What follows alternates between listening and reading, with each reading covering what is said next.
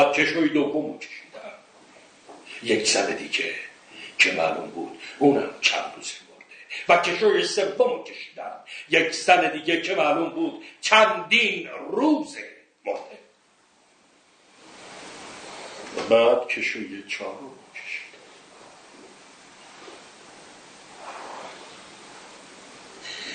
می‌دونی چی دیدم؟ چی دیدی؟ جگرم و نفس. خونه توی رگهامو. وصله دنم یه دونه دخترم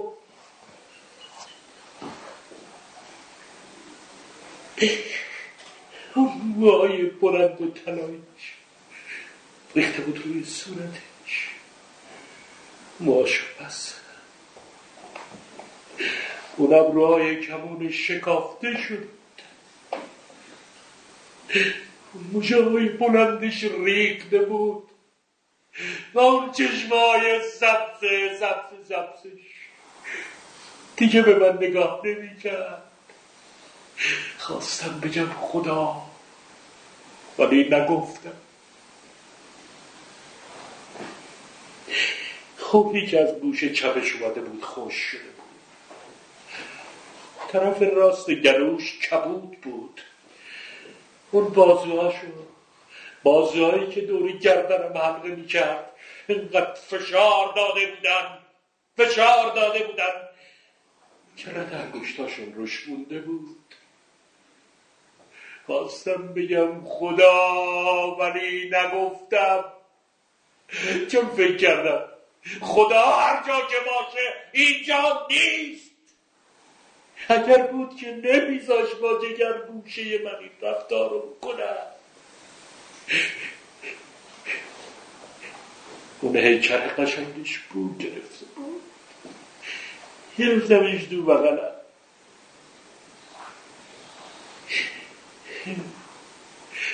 شنیده میگن فلانی کمرش شکست؟ من همونجا کمرم کود شد. میگن فلانی به قاعده یک عمر یک شب پیر شد. من همونجا به قاعده یک عمر پیر شد. شلوار پارش رو به زور باش کرده بودم. نشته. جسد له شده یه دخترم رو نگاه می‌کردم مردک گفت اگر شناسایی کردی برو بیرون.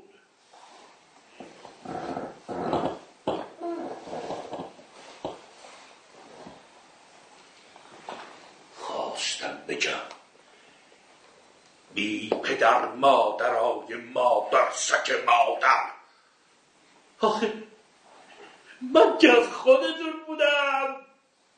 با جگر گوشه من چرا این کارو کردی ولی نگفتم. خواستم بگم اگر ایران اینجاست و ایرانی شمایی که باید خدای من نگفتم. نگفتم. نگفتم. مثل سنگ پاس جسد له شده خودم از اونجا چشیدم آمدم بیرون. آمدم بیرون پسر. ببینی؟ من سربان مجلسی که وقتی فریاد می‌زد شلوار خشک به پای هیچ دست و پرتاقی نمیبود خودشو خیز کرده بود. از سر تا پا. منم خودم خیز قاطع بخون به این دنیای بیارزش جندیر یعنی به جنبی جنب می‌زنه به ریشت و قیافت می‌خوای بری؟ کجا می‌خوای بری؟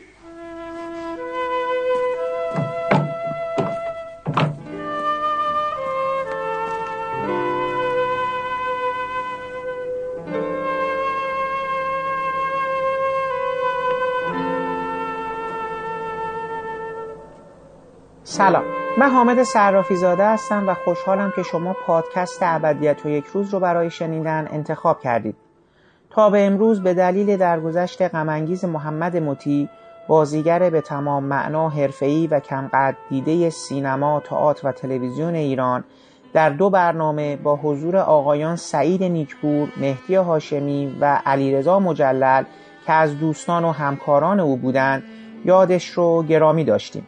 من این بار و در آخرین برنامه به این مناسبت به سراغ آقای بهروز افخمی کارگردان سرشناس سینما و تلویزیون رفتم. محمد مطیع در مجموعه کوچک جنگلی که بهروز افخمی کارگردانی اون رو به عهده داشتند ایفاگر نقش احسان الله خان دوستار بود و خب همین مسئله فرصت مناسبی رو در اختیار من میذاشت تا با بهروز افخمی درباره حضور محمد مطیع در این مجموعه صحبت کنم. که البته صحبت ما تنها به این بازیگر و شیوه نقشگزینی و بازیهای او محدود نشد.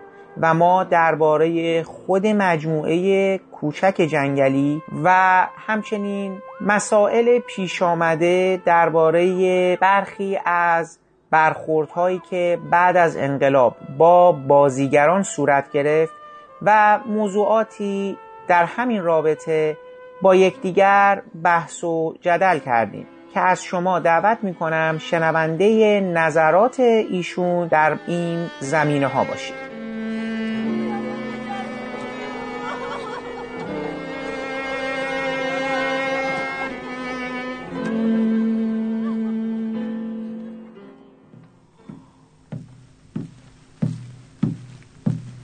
سلام کاپیتان. سلام. چطوری من؟ سلام. راست راستی جنگلی شدی تو. باور نمی کردم تو باشی. تو کجا اینجا کجا جناب احسان الله خان؟ حدیثش مفصله حاج آقا دو ساله که زندگی ما داره به فرار میگذره. فرار از چی؟ از دست کی؟ از اومدن تو به جنگل چند سال میگذره؟ دو سالی هست انگار. دو سال؟ از سه سالم بیشتره. معلوم میشه به میرزا خوش گذشته. دوره وسوق و دوله بود. یادت نمیاد. اصلا من به هوای اومدن پیش تو از چنگ وسوق و دوله فرار کردم. اما به جای گیلان از کردستان سر در بردم رفتم قاطی مهاجرین. اون موقع همه امیدها به منطقه غرب بود. وقتی قوای روس و انگلیس اومد به قصر شیرین قشون عثمانی وضع آشفته پیدا کرد. با عقب نشینی اونها کابینه موقت از هم پاشید. بعدش سلیمان میرزا دستگیر شد. همه سرگردان شدن سید مدرس همراه ادهی رفت به استانبول. ایدرخان هم اغلی هم که خیلی پیشتر از اینا رفته بود روسیه. شنیدم با بلشویکا کار می‌کنه. سلیمان میرزا رو انگلیس ها تبعید کردن به هند. حالا همه امیدها به جنگل بسته شده. شاید به همین دلیل من و خال و قربان اومدیم اینجا. خال و قربان؟ خال و قربان با تو چه می‌کنه؟ آب گودال خودش رو پیدا می‌کنه. اونم با تفنگچیاش اومده بود کرمانشاهان ملحق بشه به قوای مهاجرین. کجاست پس؟ چرا نیمد تو؟ تو پاسکا سر پل چمار سراست قراولا اجازه ندادن تفنگچیاش به شهر وارد بشن. به لحاظ حفظ امنیت ورود اشخاص مسلح به داخل شهر قدقن شده. دلگیر نشده باشه. نه خالو مرد نظامه. ترجیح داد پیش نفراتش بمونه. چند نفرن؟ هفتاد پنج نفر. الان ترتیب استقرار اونا رو میدم. شما برید تو من زود میام. سب کن از شوق دیدار شما امر به این مهمی داشت فراموشم می‌شد. سر را توی قزوین رفتم دیدار میرزا حسین خان کسمایی. این پیغامشه. پیک خوش خبری نیستم برات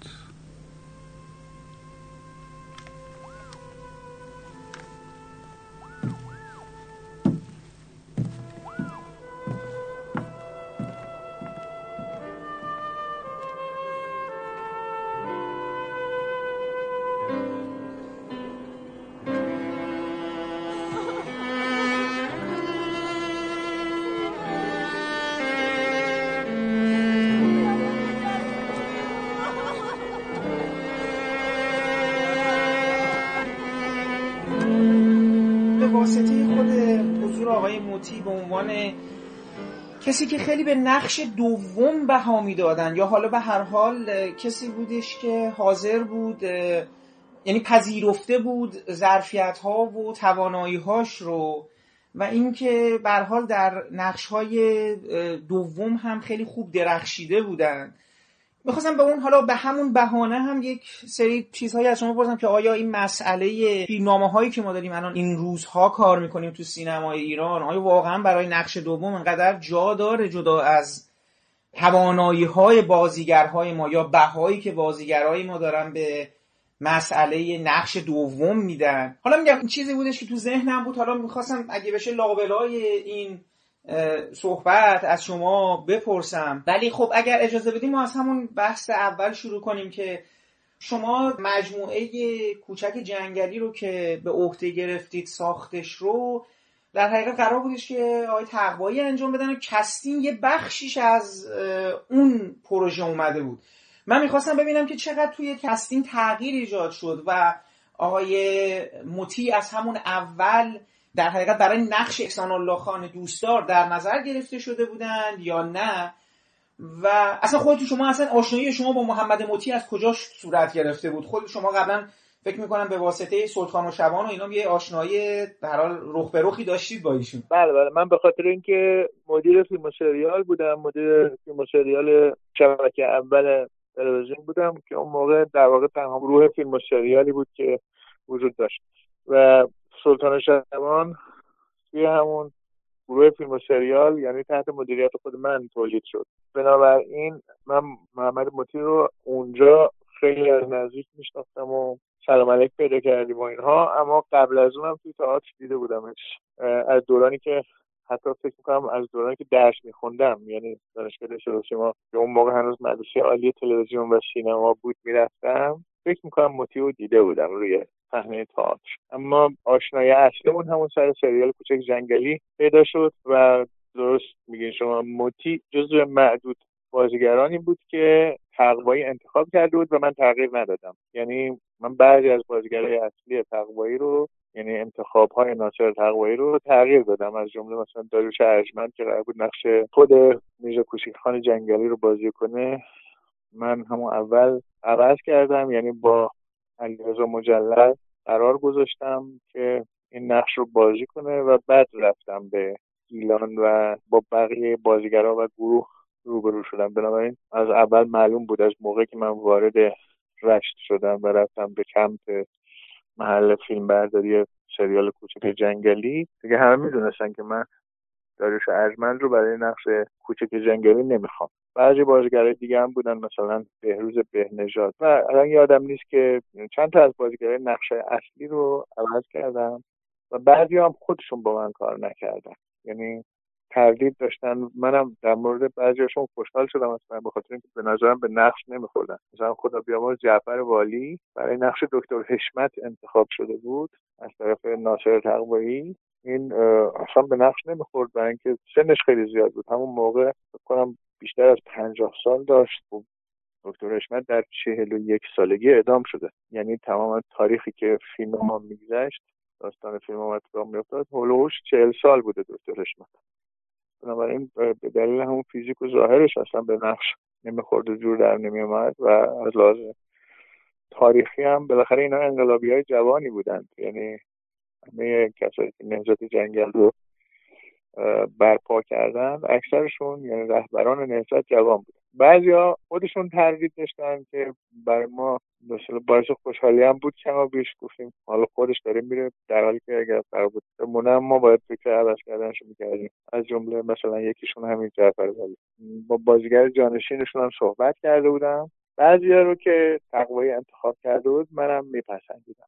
استثنایی بودن یعنی تعدادشون شاید چهار پنج تا بود. مثلا یه چیزی حدود چهل تا بازیگر برای نقش اصلی در واقع شخصیت های اصلی این جریان نهضت جنگل و شخصیت هایی که دشمنان نهضت بودند یا خارجی ها افسرهای انگلیسی شاید بیش از چهل نفر انتخاب شده بودند و تست گریم شده بودند.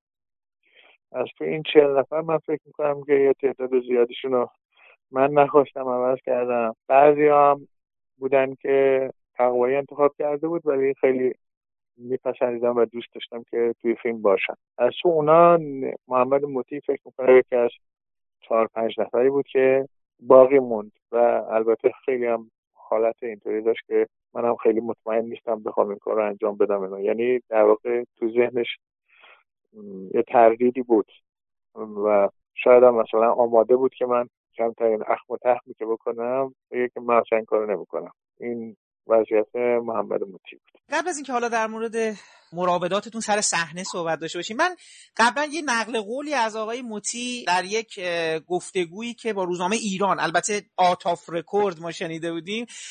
حالا خب. خودشون اشاره کرده بودن که سلطان و شبان یکی دو بار متوقف میشه. حالا شما به عنوان یه مسئولی باید پیگیر قضایا می‌شدین چی شده چی نشده اینا. حالا آقای مجلل گفتن آقای موتی هم یه جور دیگه مثل یه کنتاکتی هم با شما داشتم. اینو که دارم میگم به خاطر همین تردیده که شما فرمودید الان دارم ازتون می‌پرسم. آیا شما چیزی خاطرتون هست؟ اصلا قبل از کوچک جنگلی با محمد موتی بگو مگوی داشته بوده باشید سر قضیه سلطان و شبان و نمیدم اون توقف هایی که توی ساخت و اینا صورت گرفته باشه؟ نه نه. منظورش من نبودم. برای اینکه سلطان شبان چند بار تعطیل شد؟ و در طول مدیریت دو تا مدیر قبل از من هم سلطان شبان در مراحل پیش تولید و تولید تعطیل شده بود. موقعی که من مدیر فیلم و سریال شدم سلطان شبان اصلا تعطیل بود. خیلی ایراد گرفته بودن به فیلم نامش و حتی بحث مالی هم بود. مثلا می‌خواستن بردگیری کنن از مسائل مالی سریال دنبال دزدی میگشتن. کسایی که بیشتر اون موقع تو شورای سرپرستی اون موقع بودند و مثلا سعی کردن از مدیریت سازمان ایراد بگیرن یا نقطه ضعفی پیدا بکنن در واقع بیشتر بیرون از سازمان بودند. و فکر می‌کنم که یکی از این دعواهایی که پیش از آمدن من شده بوده احتمالا توش محمد مطی خدا بیامرز به مثلا مدیر فیلم و سریال اون موقع که یا آقای بهشتی بوده یا بعد عبدالله اسفندیاری بود. پیش از من این دو نفر بودن دیگه. یکیشون احتمالا پرخاش کرده مثلا ولی خب همه می‌دونستن که محمد مطیع اصولا از اونایی که زیاد هوای حرف زدنش رو نداره و خیلی راحت پرخاش می‌کنه و زودم عصبانیتش رفت میشه و تموم میشه. و حقیقتا هم خب نه آقای بهشتی نه عبدالله اسفندیاری نقشی در تعطیل کردن اون سریال نداشتن. در حقیقت کسان دیگه عملا بیرون از مدیریت سازمان و اشخاص با سابقه مدیریت سازمان یاد می‌گرفتن و سعی می‌کردن که پرونده سازی بکنن. یکی از چیزهایی که باعث شد در واقع آقای بهشتی استعفا بده و بعد عبدالله اسفندیاری هم استعفا بده همین فشارهایی بود که بیرون از مدیریت گروه فیلم و سریال به گروه فیلم و سریال وارد می‌شد و پروژه ها رو تعطیل می‌کردن. سعی می‌کردن دوست پیدا کنن در حالی که دزدی وجود نداشت. و سعی می‌کردن خلاصه پرونده سازی بکنن و بالاخره مدیریت طاقت نمی آورد استعفا می‌داد. من فکر می‌کنم سوم مدیر بودم که سر تولید سریال سلطان شبان آمدم. موقعی که اومدم اصلا سریال تعطیل بود.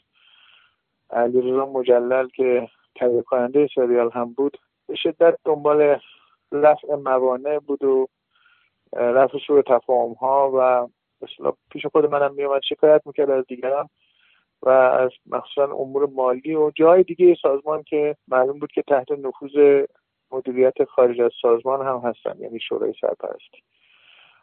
و احتمالا موتی اون موقع با یکی از این مدیرای فیلم و سریال پرخاش کرده که خب احتمالا بعدش خودش هم می‌دونسته که اونا تقصیر کار نیستند و حالا من نمی‌دونم من اون مصاحبه رو نخوندم ولی مطمئنم که منظورش من نبودم. برای اینکه من موقعی که آمدم اصلا اصولا سریال تعطیل بود و در دوران من راه افتاد. یعنی بالاخره موانع رفت شد یه جورایی ما به هر سلام و سلواتی بود تونستیم که کار رو دوباره راه بندازیم که دیگه رفت تا پایان و زب تمام شد و بعدم پخش من به این موضوع اگه شد دوباره برمیگردم. چون یه چیز کلیتری بیرون این قضیه که مسئله که در اون دوران پدید اومده تا جایی که مثلا حالا یه آدمایی مثل موتی و مجلل و خیلی کسای دیگه یه مدتی مهاجرت می‌کنن. حالا من می‌خوام برگردم از زاویه دید شما هم بپرسم ولی یه اینجا متوقف می‌کنم. ما برگردیم سر میرزا کوچی خان. خب فرمودین که محمد موتی در ابتدای برخوردش موقعی که حالا پروژه هم که از آقای تقوایی گرفتن. به اون به سرانجام نرسیده. شما مسئول شدین که برید کار کنید تردید داره. من اینو یک چیز بزرگتری هم تو دل این سوال می‌خوام ازتون بپرسم. شخص خود شما وقتی این پروژه رو تحویل گرفتید به عنوان کسی که داره اولین کارش رو با این میزان سرمایه و عوامل و بعد کار یعنی سریال سازی با این حج بعدش هم که شما هم باید خودتون اثبات کنید. هم طرف شما مجموعی از عواملی بودن که از نعمت حقیقی تا تک تک همین بازیگرایی که حالا چه شما رد کردین چه قبول کردین سابقه کاریشون از شما حرفه‌ای تر بوده. شخص خود شما تو دلتون تردید نداشتین اون زمان؟ یا اصلا احساس نمی‌کنین شاید استکاک پیش بیاد؟ یعنی شما خودتون آماده کرده بودید برای همچین تردیدها و پاسخها و یه تنشها و از این جنس موانع روحی در حقیقت. حالا مادی که جای. دیگه. بله خب من راجب توانایی خودم که تردید نداشتم. کسایی هم که من میشناختم یعنی مثلا کسایی که حکم مدیریت فیلم و سریال رو به من داده بودن و کسانی که تو این دو سالی که من مدیریت فیلم و سریال رو انجام دادم به تدریج با هم آشنا شدن می‌دونستن که احتمالا می‌تونم این کار رو بکنم. چون در تمام طول اون دو سال مدیریت ناصر تقوایی مشغول بازنویسی فیلمنامه بود. تحت نظر یه تعدادی از کارشناسای هم تاریخ و هم فیلمسازی که به تدریج فهمید که تواناییشون توانایی زیادیه. از جمله مثلا مهزاد مینوی و یوسف سید مهدوی و سیف الله داد که بعدا اینا خودشون شخصیت های خیلی شناخته شده توی سینما ایران شدن و معلوم شد که این کار رو به صورت حرفه‌ای بلدن و خیلی خوبن تو کار خودشون. و های تاریخ مثل محمد رضا جوزی که الان داره توی امریکا درس میده و فلسفه درس میده الان و اون موقع هم یکی از کارآمدترین تواناترین و در واقع با سوادترین کسانی که بود که ما داشتیم در عرصه فلسفه در ایران. الان که تو ایران نیست.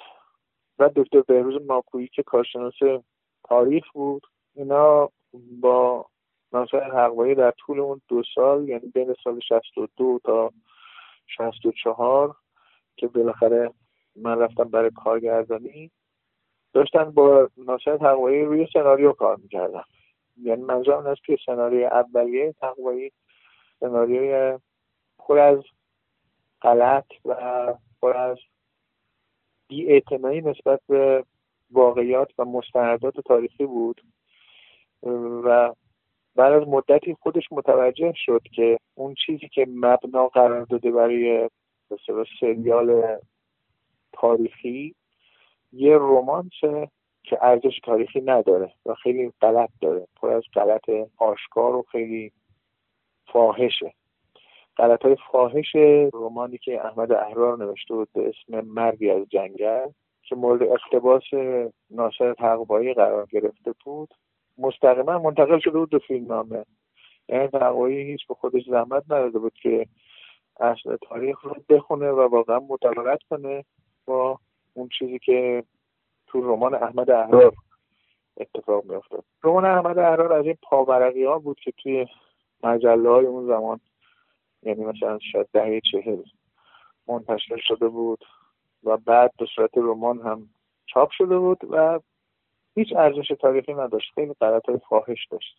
تقوی همون اولش که آمد سناریوش آورد به گروه فیلم و سریال به من گفت که یک استفاده هایی از رمان احمد عراق کرده.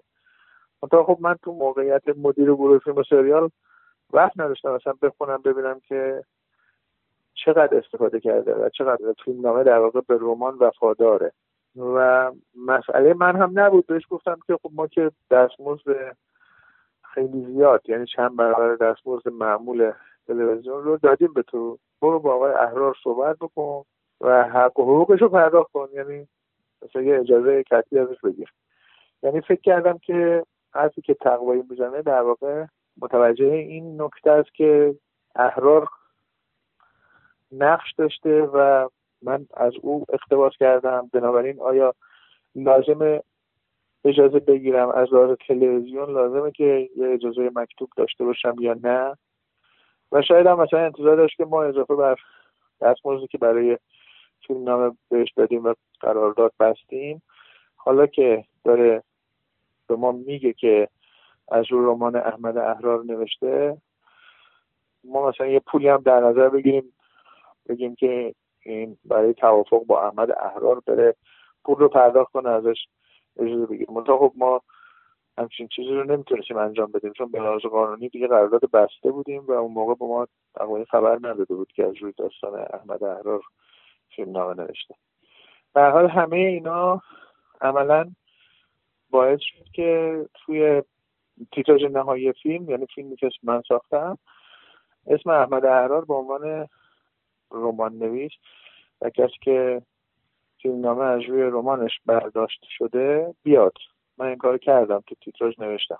در این حال خب ما رمان احمد احرار رو به عنوان یک مثلا داستان تاریخی معتبر اصلا نمیشناختیم و بعد از اینکه خوندیم من دیدیم که اشتباهات فاحشی داره. یعنی موقعی که این حرف و تقوایی زد من اون اولش نخونده بودم ولی بعد که رفتم برای کارگردانی دیدم که خیلی اختباس اختباس دقیقیه و تمام عیب و ایرادایی که ما از در واقع فیلم نامه گرفتیم به, این دلیله که اقتباس تقوایی از رمان احمد احرار خیلی وفادار بوده و همه اشتباهات رمان هم منتقل شده به فیلم نامه و فیلم نامه تقوایی منتها در طول اون دو سالی که من مدیر فیلم و سریال بودم و هنوز تقوایی قرار بود کارگردانی کنه این فیلم نامه دائم داشت بازنویسی می‌شد و همه اشتباهات و ایرادهای اصلی رفع شد.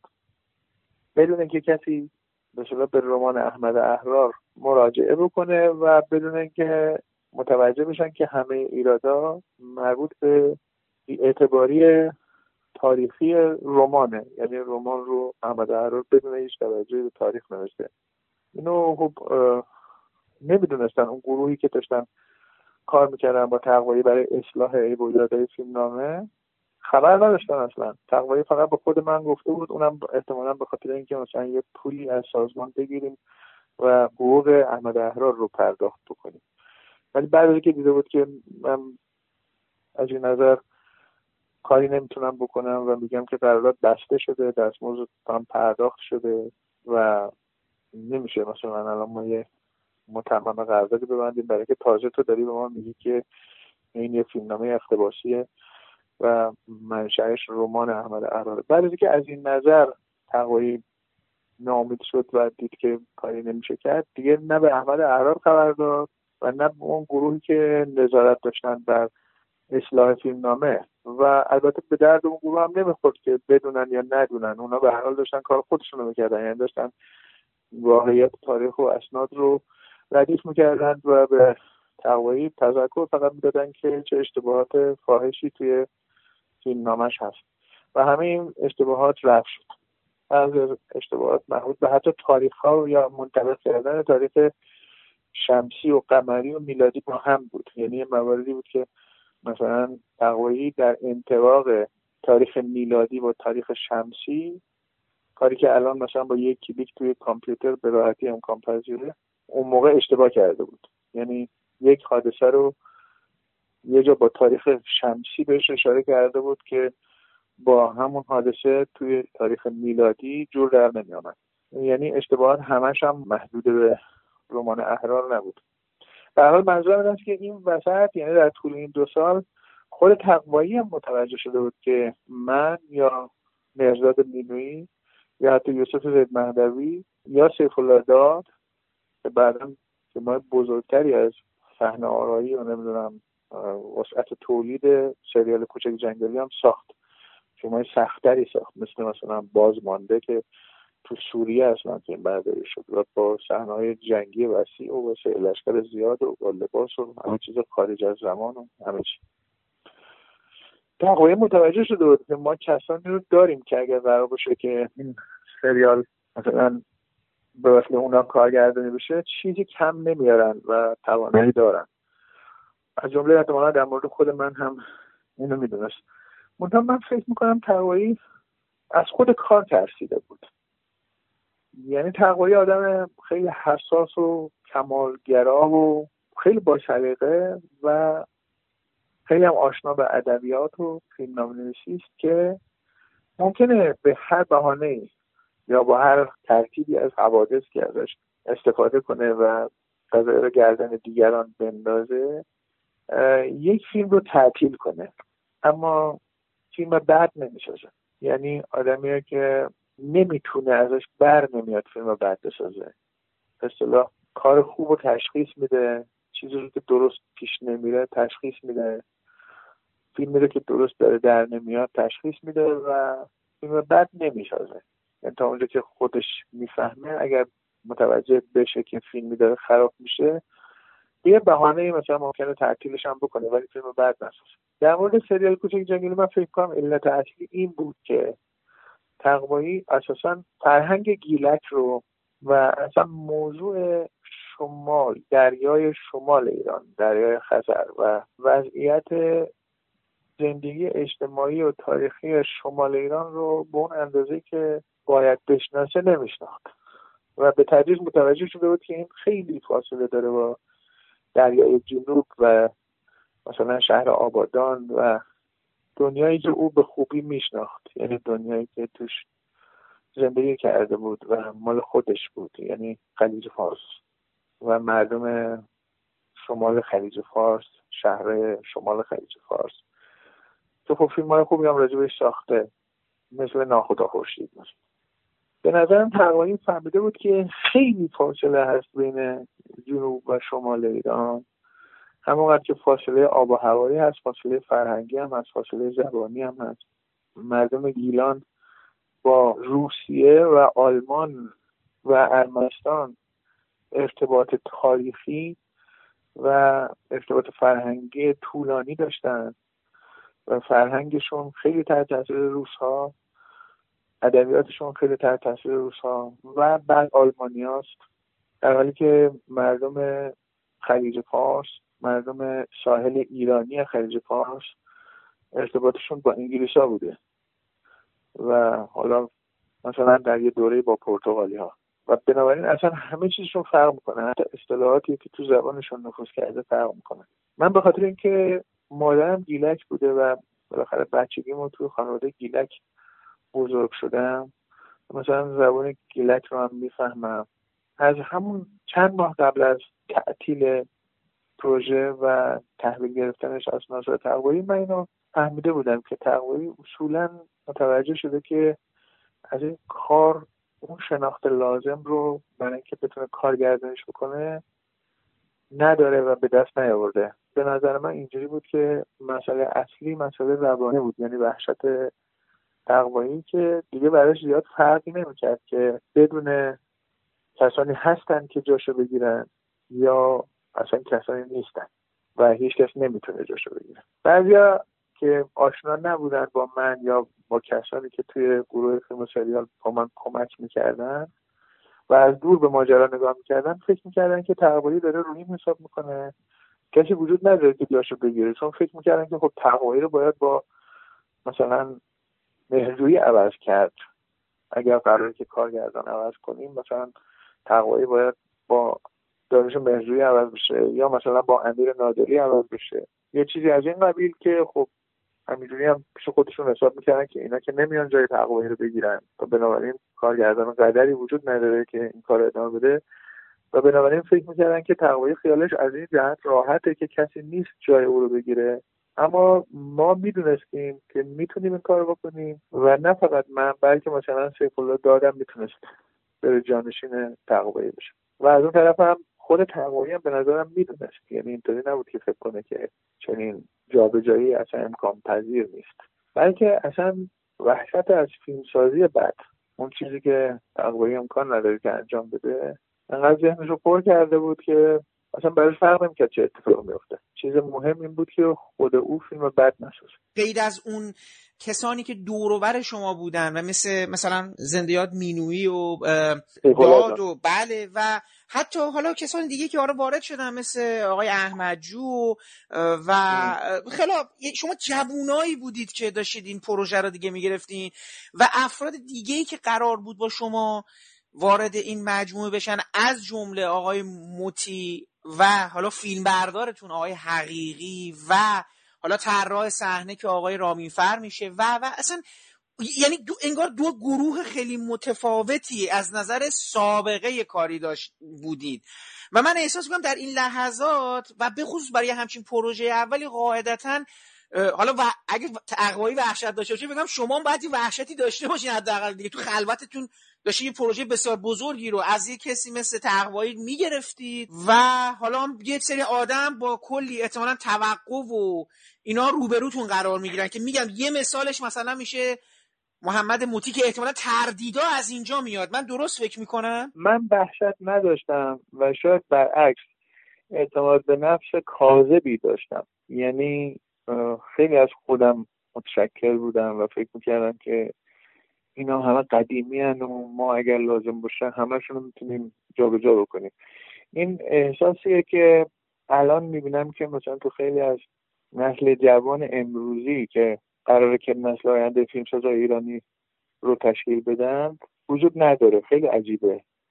یعنی برای من خیلی جای تأسف یا تعجب داره که کسانی که امروز ما ازشون انتظار داریم که بالاخره جلو بیان و خودی نشون بدن و نسل آینده فیلمسازای ایرانی رو تشکیل بدن. اغلبشون مثلا افتخار می‌کنن به اینکه بیان دستیار من بشن. یا اینکه یه چیزایی رو مثلا در واقع حرف می‌زنن یا از خودشون بروز میدن که معلوم میشه که اعتماد به نفس لازم رو ندارند.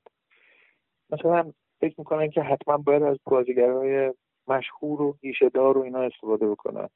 کلا حالتشون اینطوریه که اون اعتماد به نفس شاید حتی کاذب رو که لازمه برای فیلمسازی که آدم فیلمساز مهم و ماندگاری بشه حتما لازمه. این رو اصلا نمی‌بینیم الان. اون دوره من نمی‌دونم چه اتفاق افتاده بود که ما این اعتماد به نفس رو حتی در شکل کاذب و بیهوده ورم کردش خیلی زیاد داشتیم. فقط منم نبودم. باز میگم که مثلا سکولار داد که آدم خیلی محتاط و عاقلی هم بود. خیلی از من عاقلتر و مواظبتر و محتاطتر بود. در این حال این از این نظر چیزی کم نداشت. یعنی اعتماد به نفس زیادی داشت. امروله احمدجو که اون موقعی که ما جای تقوی رفتیم اصلا تو ارومیه بود. یعنی کارمند سازمان بود و تو ارومیه داشت کار تدوین می‌کرد و اصلا هیچ نمیشناختش. من به خاطر اینکه رفیق قدیمی و همکلاسی من بود آوردمش کوچک جنگلی جزو مثلا حلقه اصلی بازبین ها یا با در واقع مشاورین ناصر تقوایی هم نبود. توی گروه فیلم سریال تهران اصلا نبود. این هم من می‌دونستم که با وجود اینکه هیچ کس نمیشناستش و یه کارمندیش تو ارومیه اما اگر لازم باشه می‌تونه جای ناصر تقوایی رو بگیره. یعنی حالا گذاشته از اینکه از سیاسی اصلا امکان پذیر نبود. آدمی بود که هیچ کس نمیشناختش اما توانایی خودش رو من شک نداشتم. یا فرض کنید که احمد مرادفور که بعدا به عنوان دستیار من اومد سر همین سریال کوچیک جنگلی ولی بعدا خودش فیلم شاید مثلا بزرگترین فیلم جنگی از لحاظ تعداد لشکر و ادوات و اینها رو اون ساخته به اسم سجاده آتش. سجاده آتش. بله. بله. بعدم مثلا سریال جنگی هم ساخت. و خلاصه خیلی صحنه های بزرگ رو خوب هدایت می‌کرد. اینا رو ما می‌دونستیم که هستن و اعتماد به نفس لازم رو هم دارن. حالا اعتماد به نفس لازم و کافی و حتی کاذب. اجازه دارم بگم اینی که فرمودید از کجا می اومد اینا فکر نمی کنید به خاطر خود انقلاب بود؟ خب شما جوانان انقلابی بله، بودی. تمام مدیرای قبلی رو یعنی به نظرم فقط در مورد فرهنگ و حالا یک حالا نکته خیلی جالبی دیگه در مورد کارگردانی و اینا. خب شما تمام آدمای قبلی رو جایگزین شما دارم میگم به عنوان انقلاب شخص شما منظورم که شما به عنوان جوانان بله. انقلابی نماینده بله. انقلابی اصلا کلا برای نظام قبلی رو شما قبول نداشتین کنار گذاشته بودین تمام سیاست مداراش رو تقریبا باشون خداحافظی کرده بودین. خب تو چیز فرهنگی هم فکر می‌کنم به چیزتون که میشه هم یعنی همون جور که می‌شد مثلا جنگی رو اداره کرد همون جور که شما با شور و تواناییتون مثلا فکر مثلا کشوری رو می‌شد اداره کرد تو سیاست ورزی داخلی خارجی. بله. خب تو قسمت فرهنگیش هم همین بوده دیگه فکر می‌کردید بله، که بله. میشه این کارو کرد. بله همینطور بود. البته خب اینکه تو خود جنگ ایران و عراق هم خیلی از ما شرکت داشتیم.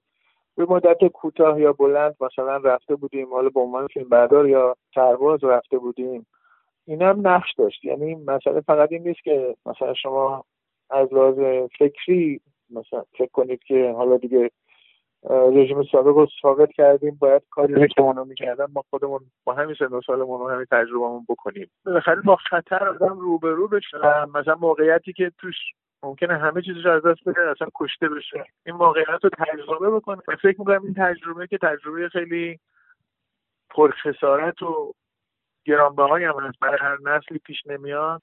برای ما پیش آمده بود. در دیگه از هیچی نمیترسیدیم دیگه. کسی رفته باشه مثلا با دوربین توی این موقعیتی که مثلا یه دوره ده روزه توی منطقه کوچیک شیش میلیون خونپاره سیلیک شد. اونجا فیلم برداری کرده باشه دیگه مثلا از تحویل گرفتن کارگردانی مثلا سریال کوچیک جنگلی فکر می‌کنم بره ترسه حالا آقای موتی رو یه مقدار برامون بگین های افخمی که موتی خیلی با این مقدماتی که بهتون گفتم خیلی شخصیت مثلا دوست داشتنی برای من بود برای اینکه زود عصبانی می‌شد و صداش هم که یادتونه صدای خیلی قوی و محکم بود. فوق بود. آره, آره. بعد شروع می‌کرد قهر زدن و مثلا گلایه کردن و اینا با اون صدای خیلی افسانه ایش و تاثیر گذارش بعدم نیم ساعت بعد دیگه یادش می‌رفت به طور کلی. همیشه راجب همه چی قور می‌زد ولی ما می‌دونستیم که اصلا قضیه جدی نیست و آدم خیلی خوشدلی بود. عملا آدم مطمئن می بود که آدم مهربونی آدم هیچی هیچ بدجنسی و خوردشی نداره. و برای همین ما یه خورده از قرض زدن و داده فریاد کردنش خوشمونم میومد و همینجوری شخصیت جذابی بود. ضمن اینکه موتی یه حالتی داشت که من به تدریج سر خود سریال و فیلم برداری سریال فهمیدم. اون هم بود که نمیخوابید. اون چه مشکلی داشت که مثلا به من گفتن که اصلا به کلی نمیخوابه. اما من فکر نکردم که باور نکردم که اینو, اینو که به کلی نمیخوابه. از خودش هم هیچ وقت نپرسیدم مستقیم که تو اصلا خوابت نمی‌بره به طور کلی یا اینکه کم میخوابی خیلی کم میخوابی. اما بهش میآمد این حرف که اصلا نمیخوابه یه مشکل مثلا عصبی پیدا کرده. صحبت از این بود که مثلا سی ساله نخوابیده. من میگم این حرف رو هیچ وقت کاملا باور نکردم و جدی نگرفتم که از خودشم بپرسم. اما اینو فهمیده بودم که خیلی خیلی کم خوابیده یعنی ندیده بودم که بخوابه. هیچ وقت خوابیدنش رو ندیده بودم. اما بیدار بودنش رو مثلا ساعت دوی بعد از نیمه شب وقتی که مثلا تو محوطه کمپ محل استقرار افراد سریال میمدیم بیرون مثلا فرض کن بریم دستشویی. می‌دیدیم که یکی رو گیر آورده داره باش پینگ پونگ بازی می‌کنه. یعنی اینو دیده بودم که هر موقعی از شب و نصف شب که بیدار بشی ممکنه که موتی رو پیدا بکنی در حالی که بیداره. اما خوابیدنش رو ندیده بودم. دراز کشیدن روی تخت مثلا در شرایط جالب خودم ما به خاطر اینکه خبر داشتیم از این قضیه حدس می‌زدیم که بیداره بنابراین بدون اینکه بترسیم که بیدارش کنیم صداش می‌کردیم باش حرف می‌زدیم مثلا چیزی رو ازش می‌خواستیم بپرسیم میپرسیدیم فوری هم جواب می‌داد. یعنی معلوم می‌شد که اگه چشمش رو بسته یا دستش رو روی چشمش بیداره. این خاصیت خاصیت جالبی بود. یعنی هر حال موتیو بیشتر از این هفتاد و پنج سالی که زندگی کرده در واقع زندگی کرده. یعنی حتی اگر فرض کنیم روزی یک ساعتی خوابیده بالاخره نسبت به مردم عادی یه ده 15 سالی بیشتر زندگی کرده و بیدار بوده. واسطه خود حضور آقای موتی به عنوان کسی که خیلی به نقش دوم بها می‌دادن یا حالا به هر حال کسی بودش که حاضر بود یعنی پذیرفته بود ظرفیت ها و توانایی هاش رو و اینکه به حال در نقش های دوم هم خیلی خوب درخشیده بودن.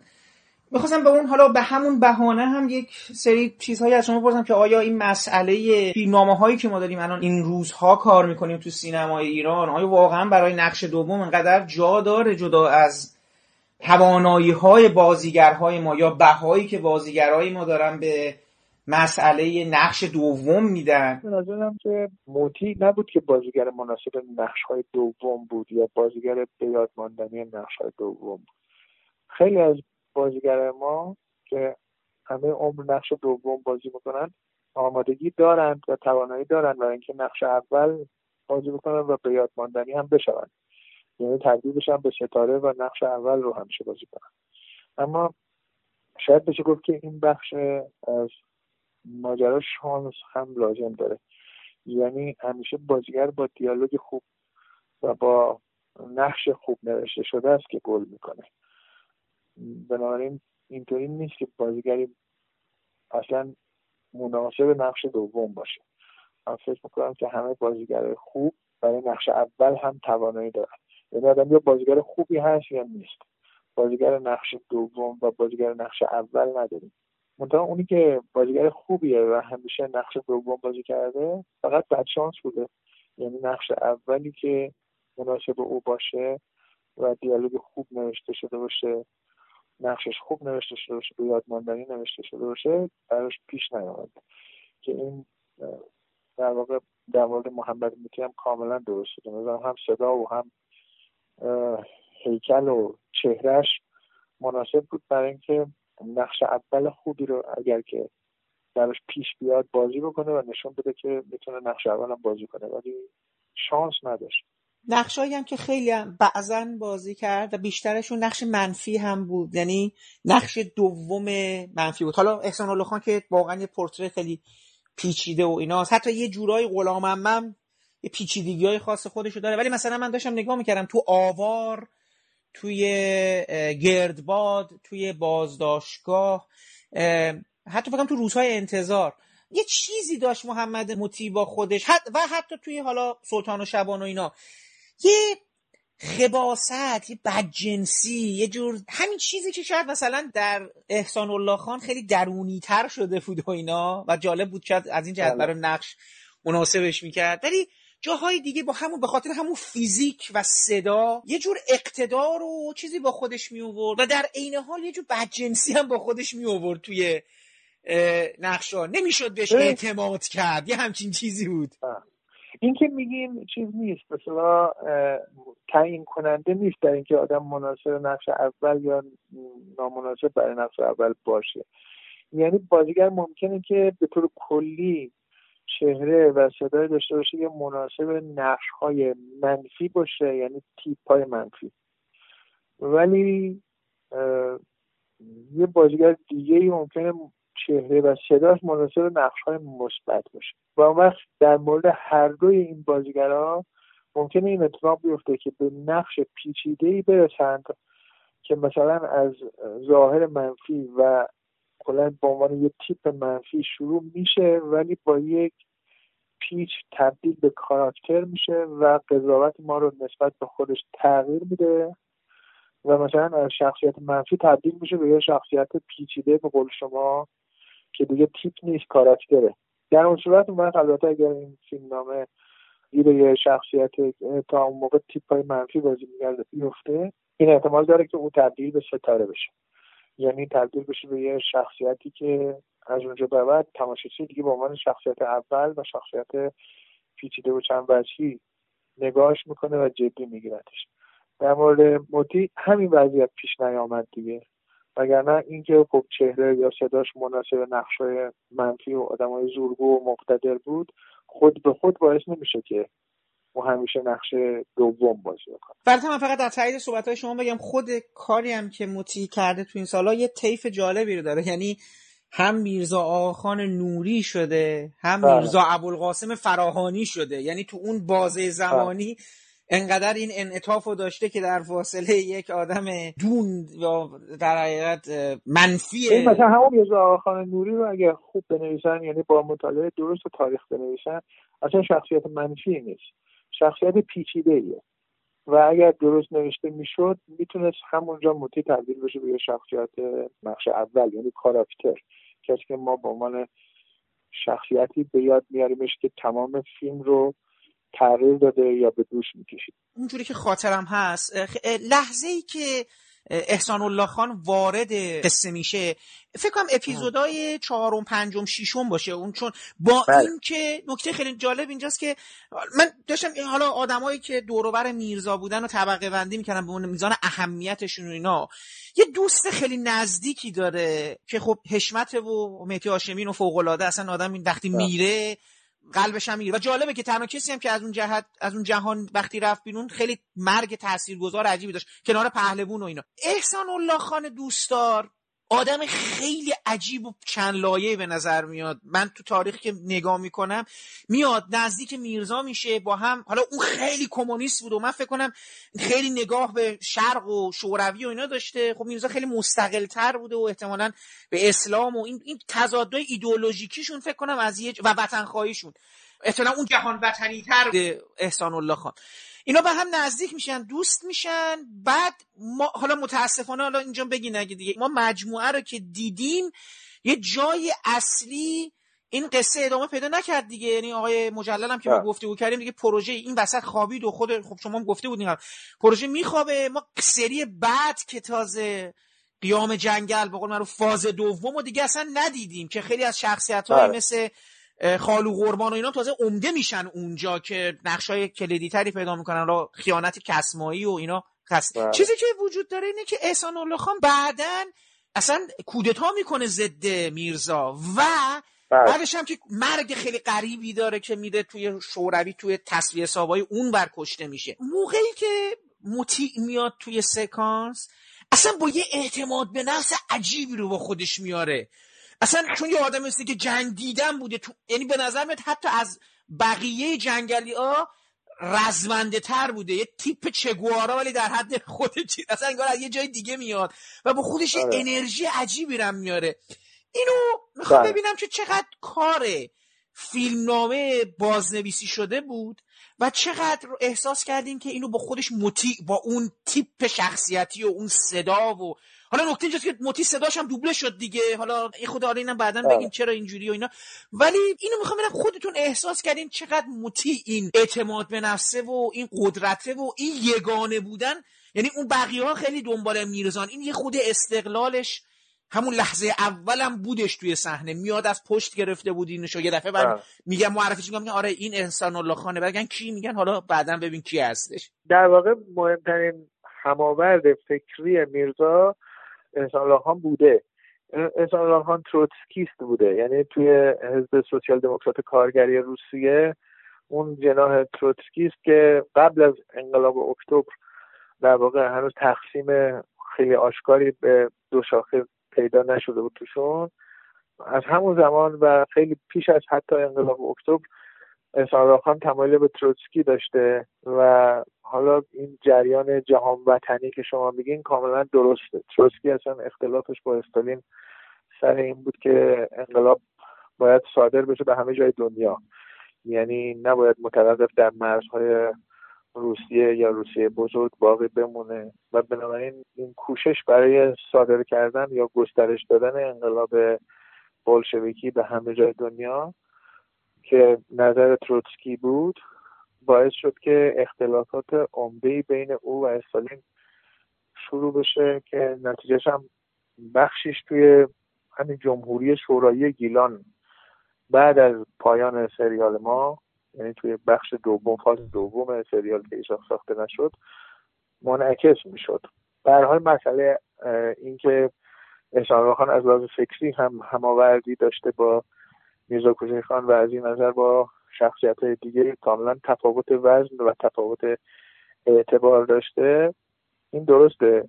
و خب موتی هم این نقش رو خیلی خوب بازی کرد. یعنی جایی که من فکر می‌کنم برای اهل فن مشخص میشه. کسی که تاریخ رو بلدن می‌فهمن. برای تماشاچی عادی نمی‌فهمه.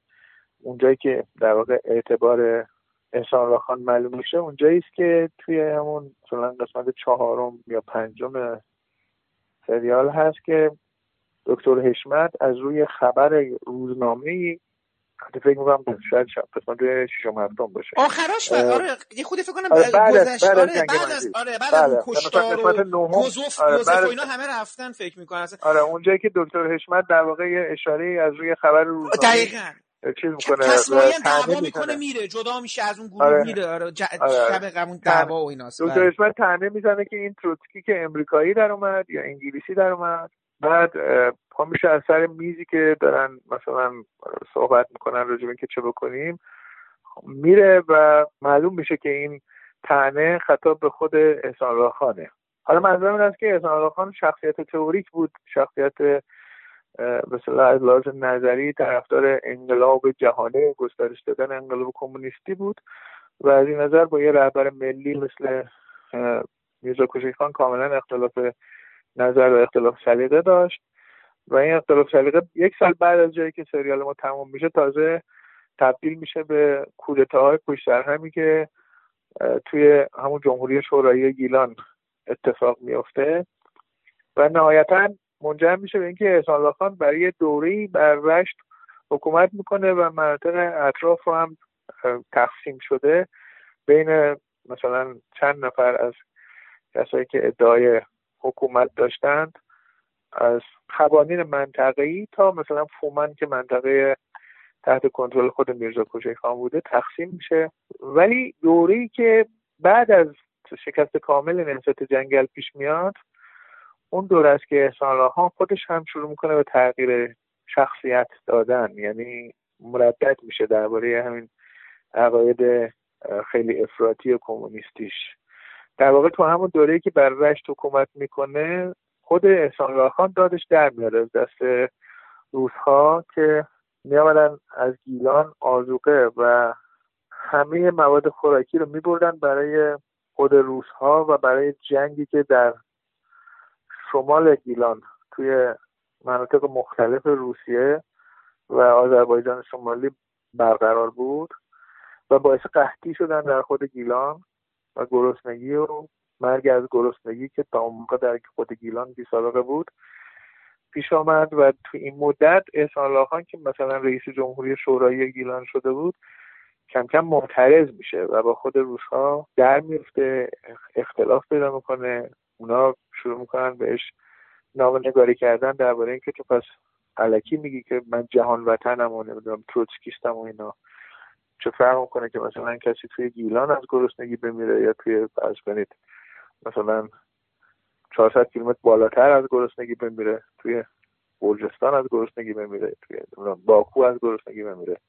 تو بس دروغ میگی که کمونیست افراطی هستی یعنی کار به جایی می‌رسه که اختلافات آشکار میشه تو نامنگاری هم ظاهر میشه. و اینی هم که شما گفتین کم و بیش درسته. یعنی احسان خان در واقع بعدا که قرار می‌کنه و میره به آذربایجان شمالی یه مقادیر زیادی مورد اتهام واقع میشه و چندین بار محاکمه میشه.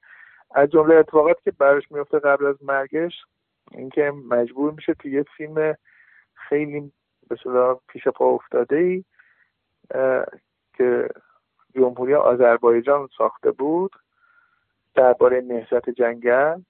نقش احسان خان دوستا بازی کنه یعنی نقش خودش بازی کنه. اینو نمی‌دونم شما خبر دارین. اون چقدر جالب شد. حالا من الان دارم فکر اینو که شما تعریف می‌کنید. و چقدر حیف شد تمام این چیزهایی که می‌تونسته ساخته بشه. من تازه دارم می‌فهمم چرا آقای موتی اینقدر می‌تونسته بعد از این سریال رنجور شده باشه. این یعنی سریال عملا اون جایی که نقش می‌تونسته خودش رو دیگه گسترش پیدا کنه نظرگیر بشه تاثیرگذاریش رو بیشتر بشه عملا از بازیگر دریغ شده دیگه. حالا به تمام دلایلی که این بله. سریال متوقف میشه. بله دیگه درسته. بله این می‌تونسته باعث خیلی قصه خوردن محمد موتی بشه. برای منم خیلی توی قصه خوردن داشت که اون ضربه نفتی سال 65 که باعث شد قیمت نفت زیر 5 دلار برسه و اصلا دیگه استخراجش سودآور نبود. یعنی خرج استخراج 3 دلار بود بعد قیمت نفت در سطح جهانی رسیده بود به 5 دلار. این باعث شد که حقوق ما رو پرداخت نکنن. ما سه ماه چهار ماه بدون اینکه هیچکس حتی یه قانون حقوق بگیره همه رو ازشون خواستیم مبادرشون کردیم به کار یه خود توی خجالت ما و اینا. بعد دیگه یه مقداری پول فراهم شد که بتونیم قرضا اونو بدیم و همون به کتاب اول سریال رو تموم کنیم. اوج جنگ بود دیگه. یعنی جنگ ایران عراق هم یه حتی هزینه های اداره جنگ هم باقی نمونده بود. یعنی امکان ادامه جنگ داشت خیلی کم می‌شد از لحاظ مالی. بنابراین ما هم نمی‌تونیم گلایه بکنیم برای اینکه چرا پول تعهد شده پرداخت نمیشه و مجبور شدیم که با تمام کردن کتاب اول کار رو تمام شده تلقی کنیم. ولی این که شما میگین درسته. یعنی بخش دوم یعنی کتاب دوم سریال کوچک جنگلی که مربوط میشه به جمهوری شورایی گیلان یعنی جدا شدن گیلان از خاک ایران و پیوستن موقتش به اون چیزی که اون موقع بهش اتحاد جماهیر شوروی گفته می‌شد و تمام کودتا در کودتاهایی که بعدش پیش میاد و باعث میشه که حیدر اموغلو بیاد و سعی بکنه که کنترل خودش به عهده بگیره و توی جریانات درگیری های بین گروه های مختلف بالاخره او هم کشته میشه. همش خیلی جالبه. خیلی خیلی سریال جذابی میشه. خیلی لحاظ سیاسی جالبتر و پرتلاطمتر از اون بخش اوله. بالاخره قسمت نبود ما بسازیمش و اگر میساختیم محمد موتی کاملا قابلیتش رو به عنوان بازیگر نقش اول می‌تونست نشون بده.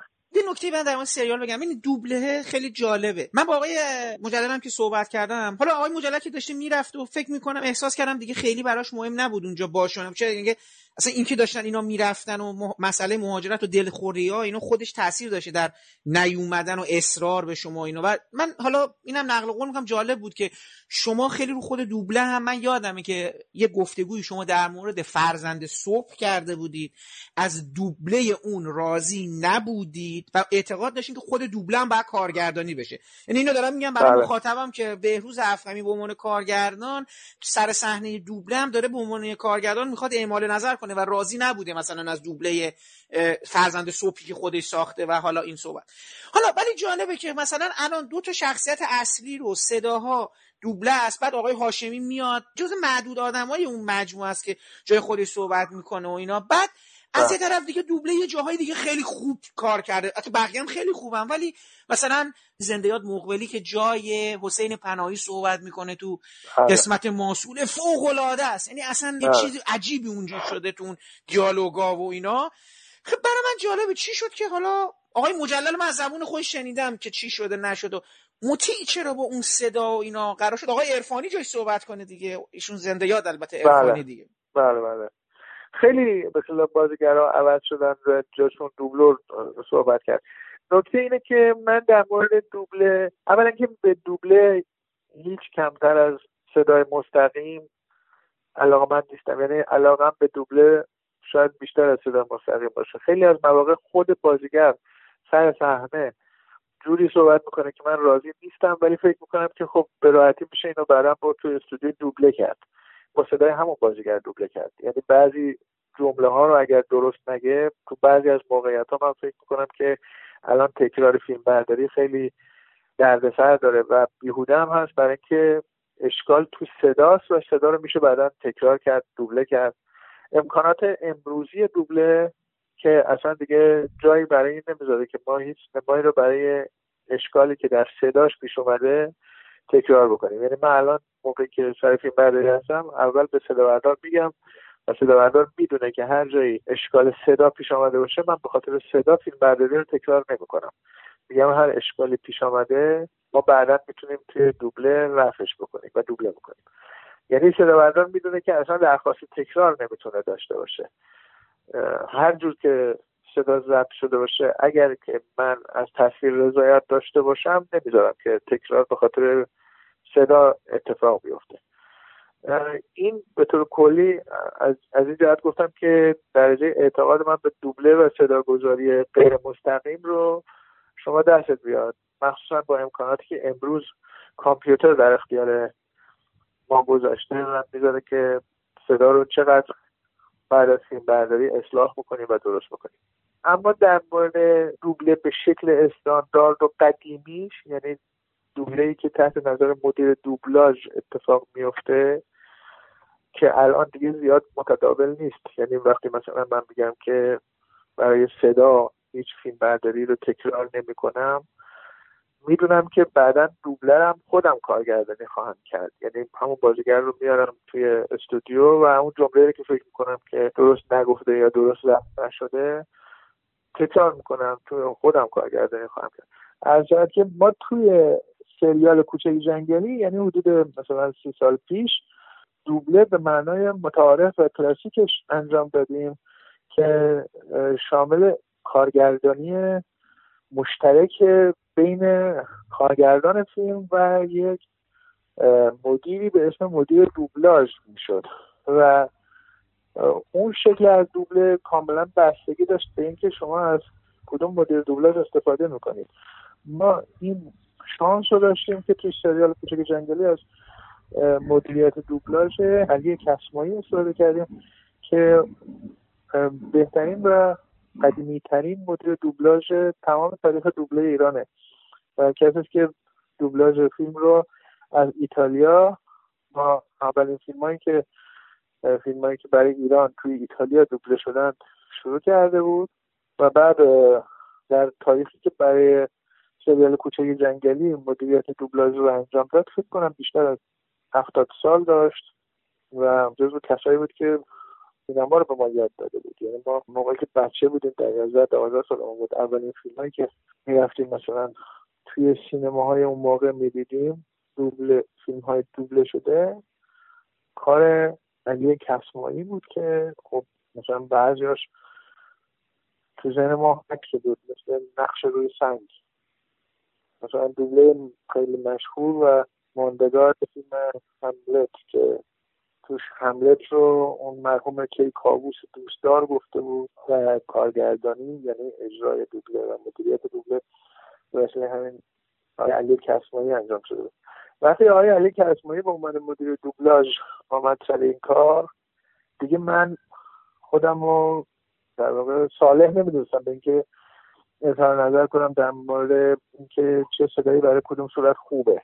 و بیشتر یاد می‌گرفتم نگاه می‌کردم به اینکه خدا آقای و شاگرداش همه کسایی که در واقع همه شاگرد علی کسمایی به حساب می آمدند و دوبلارای مهم و مشهور اون زمان ایران بودن اینا چی کار می‌کنن؟ یعنی نشسته بودم شاید شیرین کاری های اینا بودم که تصمیم های اساسی با خود آقای کسمایی بود. یعنی آقای کسمایی تصمیم می‌گرفت که کی خودش خودش رو دوبله کنه کی دوبلور صداش رو دوبله کنه.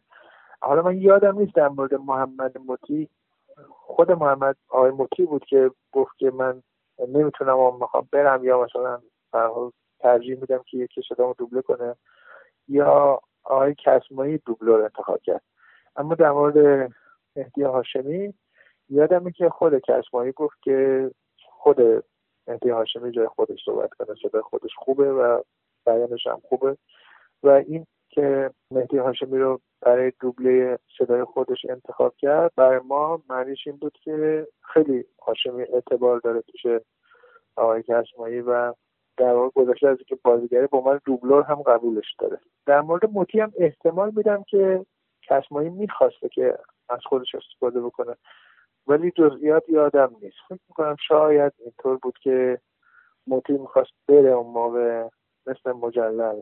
و انتخاب دوبلور به جای این نقش کم و بیش از روی اکراه و اجبار اتفاق افتاد. ببینید آقای افخیم من می‌خواستم اون سوال آخر رو در حقیقت پیوند بزنم به سوال که ازتون پرسیدم. در حقیقت سوالم دو بخشیه. دوست دارم بازم تحلیل شما رو در مورد این مسئله داشته باشم. به نظر شما چرا منی که پنجاه و هشتی هستم و اینا وقتی دارم برمیگردم به ثمره بازیگری و افتخارات بازیگری تمام این تاریخ سینمای حتی حالا چه این چهل سال نگاه می‌کنم چه خود قبلتر به یه نقطه ای برمیگردم که به نظر میاد همه این افراد از اونجا میاد یه چیزی مثل بین دهه چهل و پنجاه هست. تربیت شده های اونجا برای ما خیلی ماندگارتر شدن.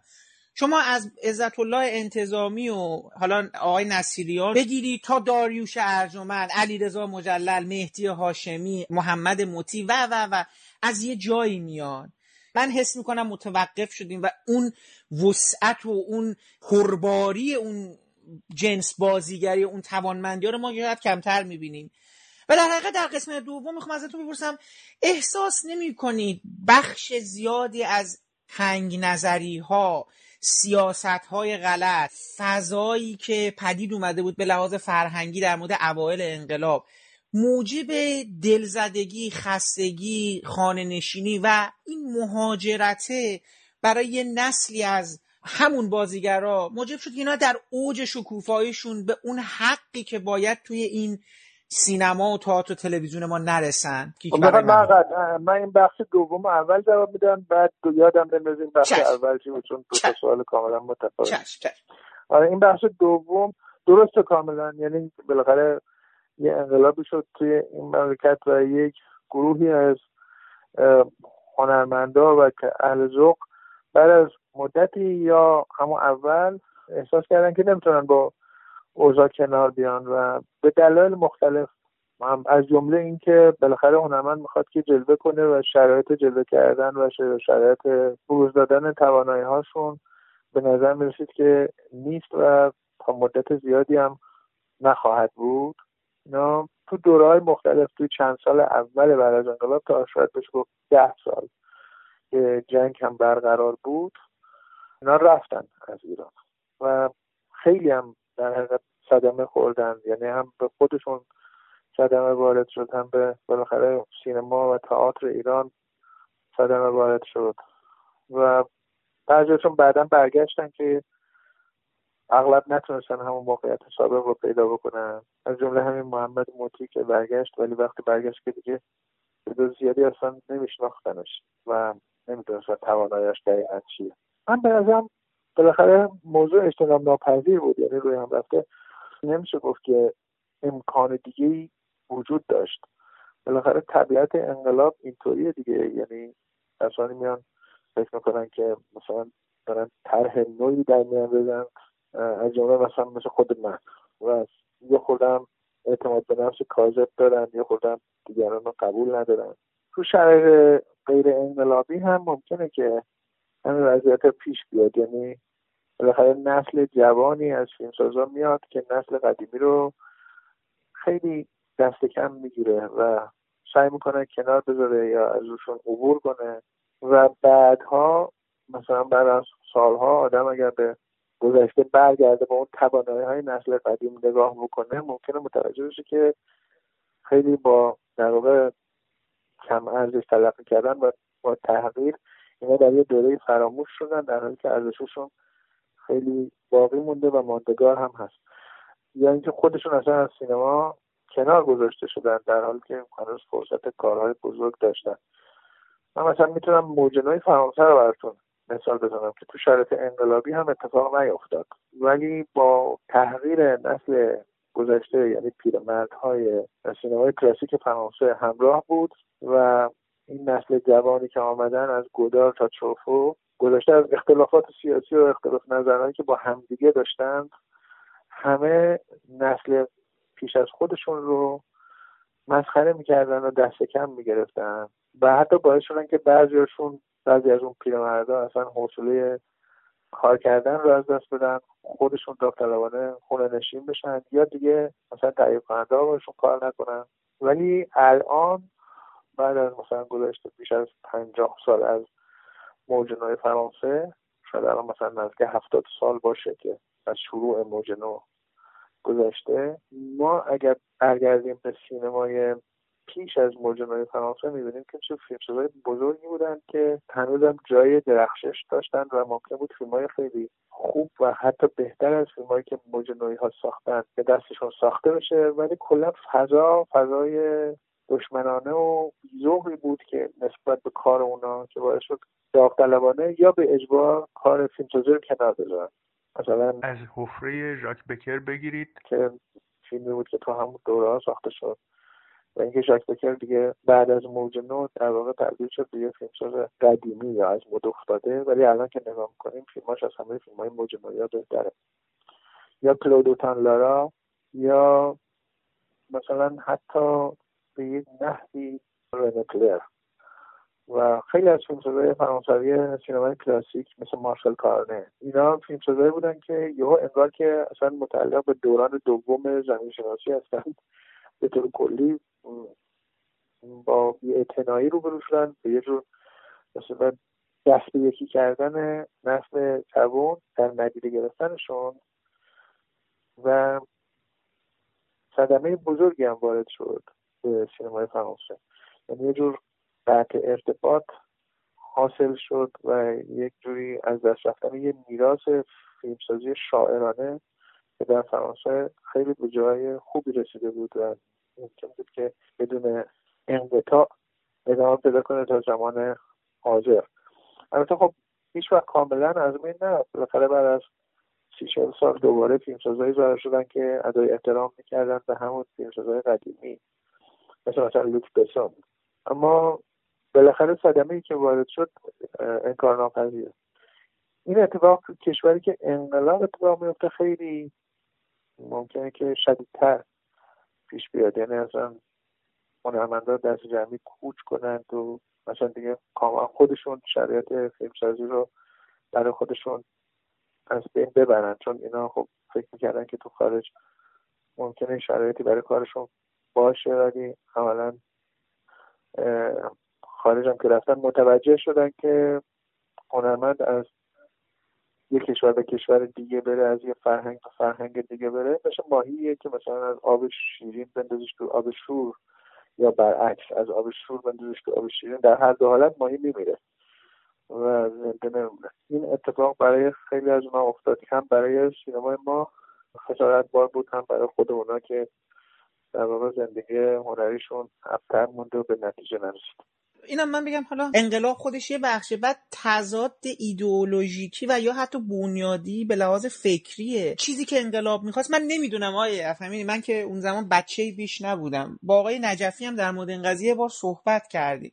به نظر میاد که واقعا یه بخشی که اصلا تصوری نداشتن که سینما اصلا دلیلی برای بودن سینما نداشتن. اصلا می‌خواستن انقلاب کردن که سینما نباشه. من همچین تصوری رو دارم. یه بخش دیگه که خب حالا شاید تصور چیزتری داشتن درستتری داشتن از یه جهت این که فکر می‌کنن که سینما رو می‌شود در ید خود اوورد و برای اهداف و آرمانهای خیشتن و حالا اون نظرات خودمون استفاده بکنیم.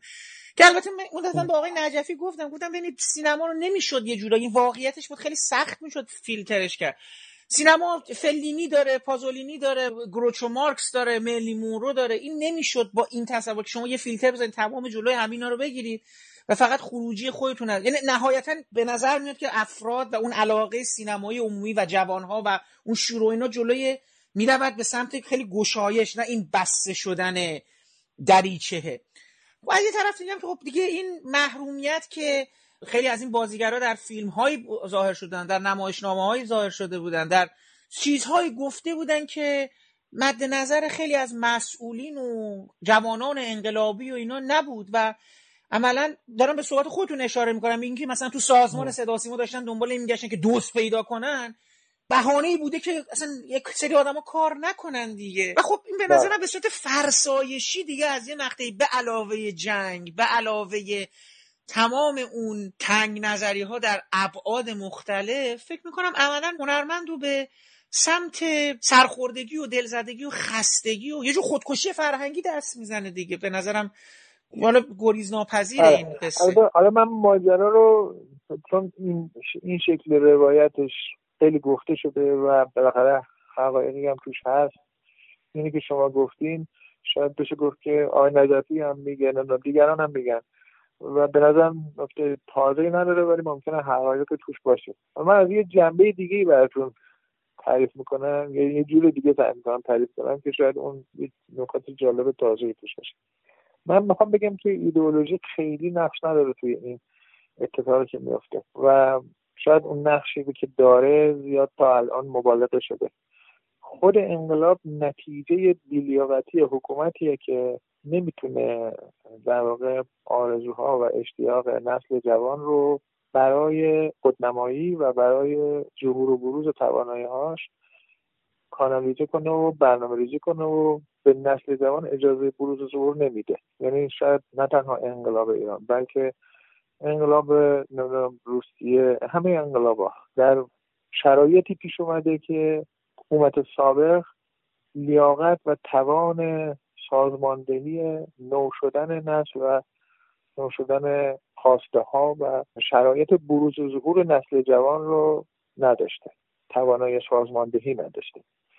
این وقتی که وجود داشته باشه مثل همون مثلا مثال فرانسه که زدم. فرانسه به خاطر تعداد انقلاباتی که کرده الان نظامی داره که نظامی که تقریبا هر شور و کوشش و اشتیاق جوانانه رو می‌تونه بدون اینکه یه انقلاب جدید اتفاق بیفته سازماندهی کنه. البته در اون صورت هم خسارت به هر حال وجود خواهد داشت چنان که در مورد نسل موج نوع فرانسه گفتم. اما خسارت خیلی بزرگ نیست. به این دلیل که تو فرانسه همه انقلابا رو کردن دیگه. چندین بار انقلاب کردن و الان نظامی که وجود داره نظام در واقع انقلاب زدایی شده است. انقلاب رو مثل اینکه براش پاد زهر درست کرده باشه. ولی در ایران در حکومت شاه یه بیلیاقتی کاملی وجود داشت که باعث می‌شد همه جلوی چشمشون ببینن که نسل جوان هیچ چیز از میراث گذشتگانش رو قبول نداره و می‌خواد دنیای خودش رو بسازه می‌خواد اشتیاقهای خودش داره شروع و آرزوهای خودش داره. اما مورد بیاعتنایی کامل قرار می‌گیره و این خب فقط در جنبه هنری نبود در همه جنبه ها یک موجودیت پیر یک نسل خیلی پیر شده هم به لحاظ فکری پیر شده هم به لحاظ نظامات اجتماعی که درست کرده بود و ازش دفاع می‌کرد پیر شده. وجود داشت که اصلا نمی‌فهمید که دنیا چقدر عوض شده. بنابراین انقلاب اتفاق افتاد. هر جایی که حکومت بیلیاقت باشه توی سازماندهی کردن تغییر نسل ها و خواست و آرزوهای نسل جوانی رو که هیچ چیز رو از خودش نمی‌دونه و به هیچی میراث گذشتگان وابستگی نداره اینا رو نتونه مملکت رو بهشون منتقل کنه و نظامی باشه که نتونه به اونا قدرت رو منتقل بکنه اونجا انقلاب میشه. و انقلاب البته خسارات خیلی عظیمی داره. یعنی دیگه از کنترل خارج میشه خسارت هایی که می‌زنه. بنابراین این فکر ایدئولوژی مطلب اصلی بوده اختلافات اختلافات ایدئولوژی بوده. من خیلی قبول ندارم. هر نسل جوانی که میاد وقتی که همینجور به تدریج بزرگ میشه هیچ چیز از گذشتگان خودش پدران خودش رو مال خودش نمی‌دونه. به این دلیل ساده که خودش به وجود نیاورده اونا نسبت رویش احساس مالکیت نمی‌کنه. حتی اگر که رسما میراثخوار باشه. مثلا بچه پول داره که یه ثروت عظیمی از پدرشون به ارث می‌برن خیلی هاشون همدن به خاطر اینکه یه جور تحقیر شدگی احساس می‌کنن و احساس می‌کنن که یه جور این ثروت نشانه توانایی خودشون نیست. اون ثروت رو از بین می‌برن این اتفاق در سطح اجتماعی هم ممکنه که بیفته. یعنی یه نسل جوانی که پدرش و پدرانش تحقیرش می‌کنن یا احساس کنه که تحقیرش می‌کنن ولی در این حال یه ثروت عظیمی رو به جا گذاشتن که مثلا خودشون قرار برسه ممکنه که آماده از بین بردن این ثروت باشن به معنی از بین بردن همه میراث اون پدران تحقیر کننده. یه همچین حالتی در ایران اتفاق افتاد و اصل مطلب به نظرم ایدئولوژی نبود. ایدئولوژی ها بهانه بود برای اینکه ما به عنوان نسل جوان اون موقع همه میراث پدرانمون رو از بین ببریم. به این دلیل ساده که احساس می‌کردیم که هیچکس به خود ما اجازه نداده و از ما نپرسیده که چیزی داریم که به وجود بیاریم اجازه داریم چیزی از خودمون به وجود بیاریم. چون این حالت تحقیر وجود داشت انقلاب شد بنابراین به نظر تفاوت من با این روایت های معمول تفاوتی که پیشنهاد می‌کنم بهش توجه کنیم این است که اون روایت ها میگه که موضوع اجتناب پذیر بود. یعنی می‌شد که مثلا بعضیا نمی‌دونم عاقلتر باشن لیبرالتر باشن یا نمی‌دونم هر و این خسارات رو می‌شد جلوش گرفت ولی به نظر من نمی‌شد. این قضیه شروع شده بود یعنی انقلاب اتفاق افتاده بود و انقلاب وقتی اتفاق میفته به خاطر بیلیاقتی نظام بی انعطاف و احمد سابق اتفاق میفته و دیگه خسارات خودش داره. به نظر شما چی میشه که ولی ما الان برمیگردیم و وقتی نگاه می‌کنیم می‌بینیم اون زمان سیستم فرهنگی جوری بوده که مجموعه استعدادهایی که درش پرورش یافتن یا اجازه تجربه درش پیدا کردن برای ما همچنان انقدر باقی مونده. یعنی من میگم الان داشتم به این فکرم شاید اینجوری بشه پرسید. آیا شما فکر می‌کنید با یه مجموعه جدیدی از بازیگران امروزی ما اگه بخواین اصلا فصل دوم کتاب دوم میرزا کوچیخان رو بسازید آیا به نظر شما می‌تونید آنچنان که اون بازیگرها رو ما تاثیر گذاشتن بازیگرهای امروزی بتونن رو ما تاثیر بذارن؟ می‌خوام بگم که اون بر چرا به نظر شما چرا اون بر انقدر پربار بود که حتی شما هم که می‌گفتین می‌خواستین خیلی رو بذارین بازم برگشتین و از همونا استفاده کردی. ولی الان به نظر میاد اگه یکی بخواد استفاده نمی‌دونم. حالا شاید شما بگین فلانی تو خیلی خبر نداری و الان بسیار بازیگرای خوب و توانمند و همه چی اینا هستن و ما خیلی هم می‌تونیم به قول شمشیرهای زیادی بچرخونیم و قطعا می‌تونیم کارهای خیلی فاخره. ولی می‌خوام ببینم شما خودتون احساس نمی‌کنید که اگه ما این دوتا نسلا رو با هم مقایسه کنیم به نظر میاد که بازیگرای با استعدادتری داشتیم؟ اگه صریح بخوام بگم. چند تا نکته هست که باید اضافه کنم به این مثلا چشم که شما دارید اشاره می‌کنید که شاید مثلا بهتر فهمیده باشه یکی اینکه سینما رو در ایران در دهه چهل به وجود آوردن. درسته که قبل از اون فیلم های ساخته شده بود و حتی در دوران رضا شاه هم فیلم ساخته شده بود. اما تو دهه چهل بود که تولید به شکلی وضعیت پیدا کرد که میشه گفت سینما داریم و سینما به وجود آمده در ایران. و مخصوصا بعد از گنج که تعداد سالن های سینما زیاد شد سینمایی که ساخته شد تو تهران و شهرستان ها تعدادش چند برابر شد و بعد از قیصر که باز چند برابر شد. یعنی اینکه تو دهه چهل بود که سینمای تجاری و سینمای روشنفکرانه ایران تازه به صورتی در اومد که می‌شد گفت که هم سینما داریم هم صنعت سینما داریم هم مثلا سینمای پیش پا افتاده و مردم پسند داریم هم موج نو داریم هم سینمای روشنفکرانه داریم. همه چیزایی که مثلا خصوصیات یه سینمای واقعی رو تشکیل می‌داد در ایران به وجود آمد در حالی که در خیلی از کشورهای همسایه نبود یا اون وسعت ایران رو نداشت. در کل دنیا هم تعداد زیاد کشور نبودن که صنعت سینما با اون معنی که در ایران به وجود آمده بود داشتن. بنابراین یه نکته که شما باید بهش توجه کنید اینه که ابهت داشت سینما. یعنی هر چیزی که تازه به وجود میاد و کسانی اون رو به وجود میارن فرق می‌کنه با اینکه کسانی بیان ببینن که پیش از خودشون این بوده و حالا مثلا قراره که تو این زورخانه تو این گودی که دیگران درست کردن و طراحی کردن اونا فقط ورزش کنن. الان فیلمسازهای امروزی این حالت دارن تو سینما ایران که پیش از اونا سینما بوده. و اونا کاری که می‌تونن بکنن اینه که ورزش کنن. نمی‌تونن کل ساختمون رو و ساختار رو عوض کنن.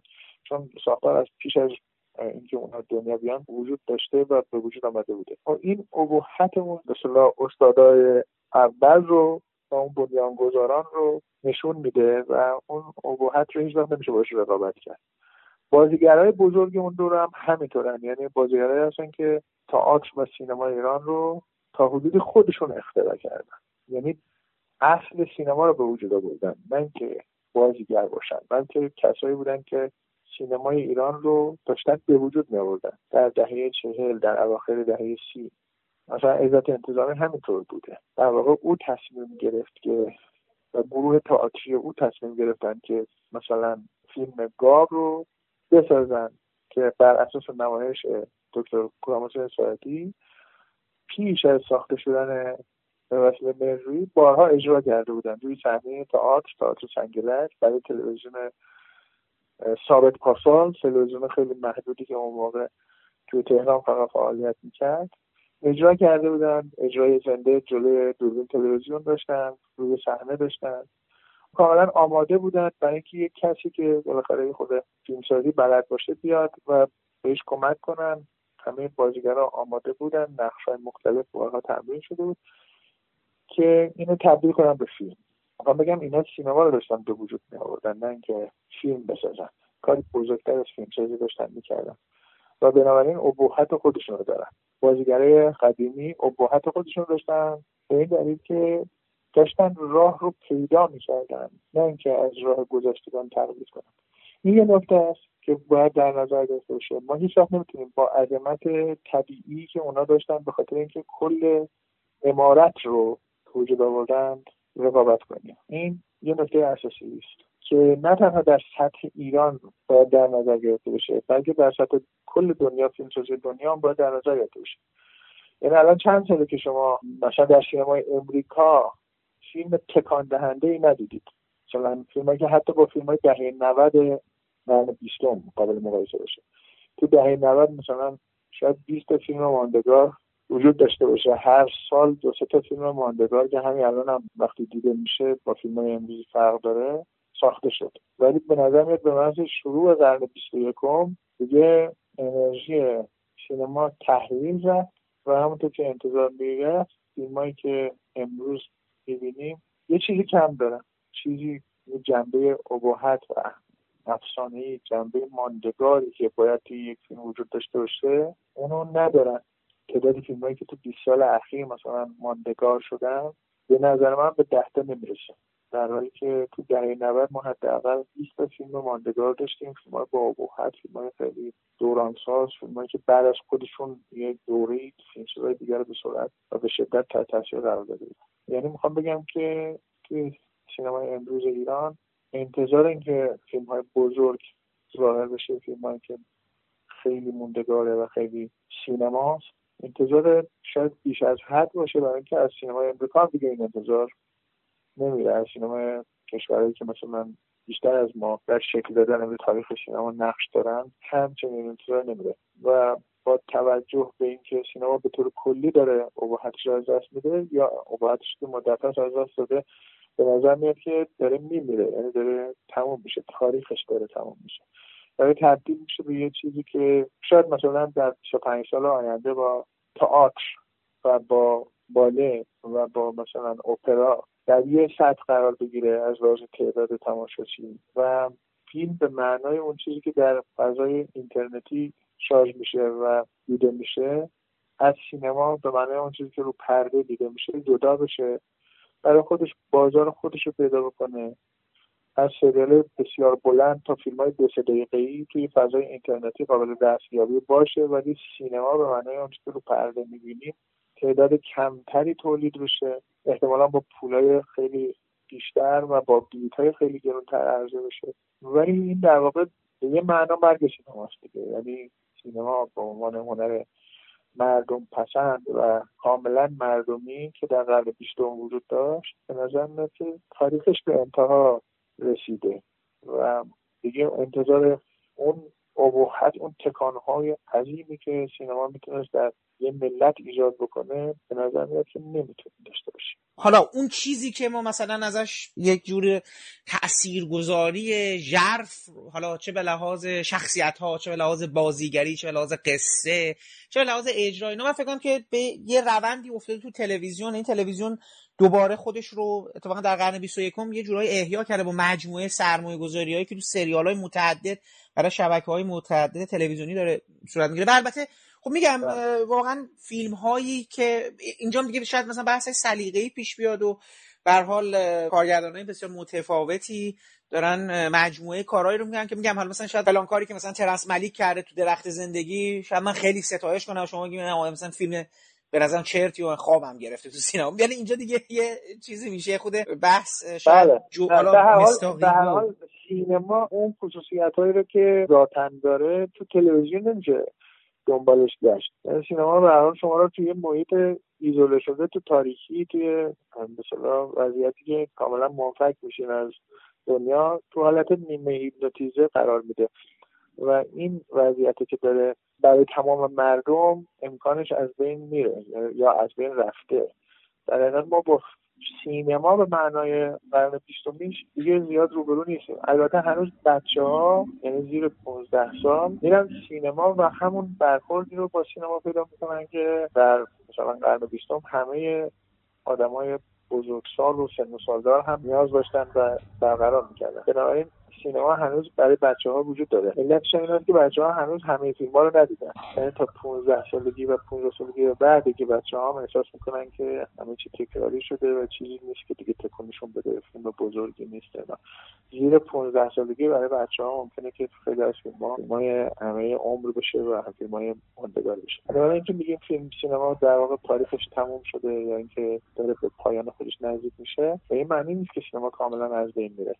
همونجوری گفتم یه چیز محدود و مشخصی تأثیری که روی بچه ها گذاشته میشه و تأثیری که شاید بشه برای گروهی از مردم که پول بلیت گرون رو بتونن پرداخت کنن و برن رو پرده های بزرگ فیلم های واقعا بزرگ و پرخرج ببینن که تعداد تولیدش هم در سال کمتر از فیلم های عادیه. این باقی میمونه. اما اون چیزی که تلویزیون تولید میشه یا برای مصرف روی پرده های کوچیک از صفحه موبایل تا فرض کنید که مثلا لپتاپ و تبلت و اینجور چیزا اینا باقی و تاثیرش هم اصلا قابل مقایسه با تاثیر عمیق و فیلم دیزنی سینما نیست.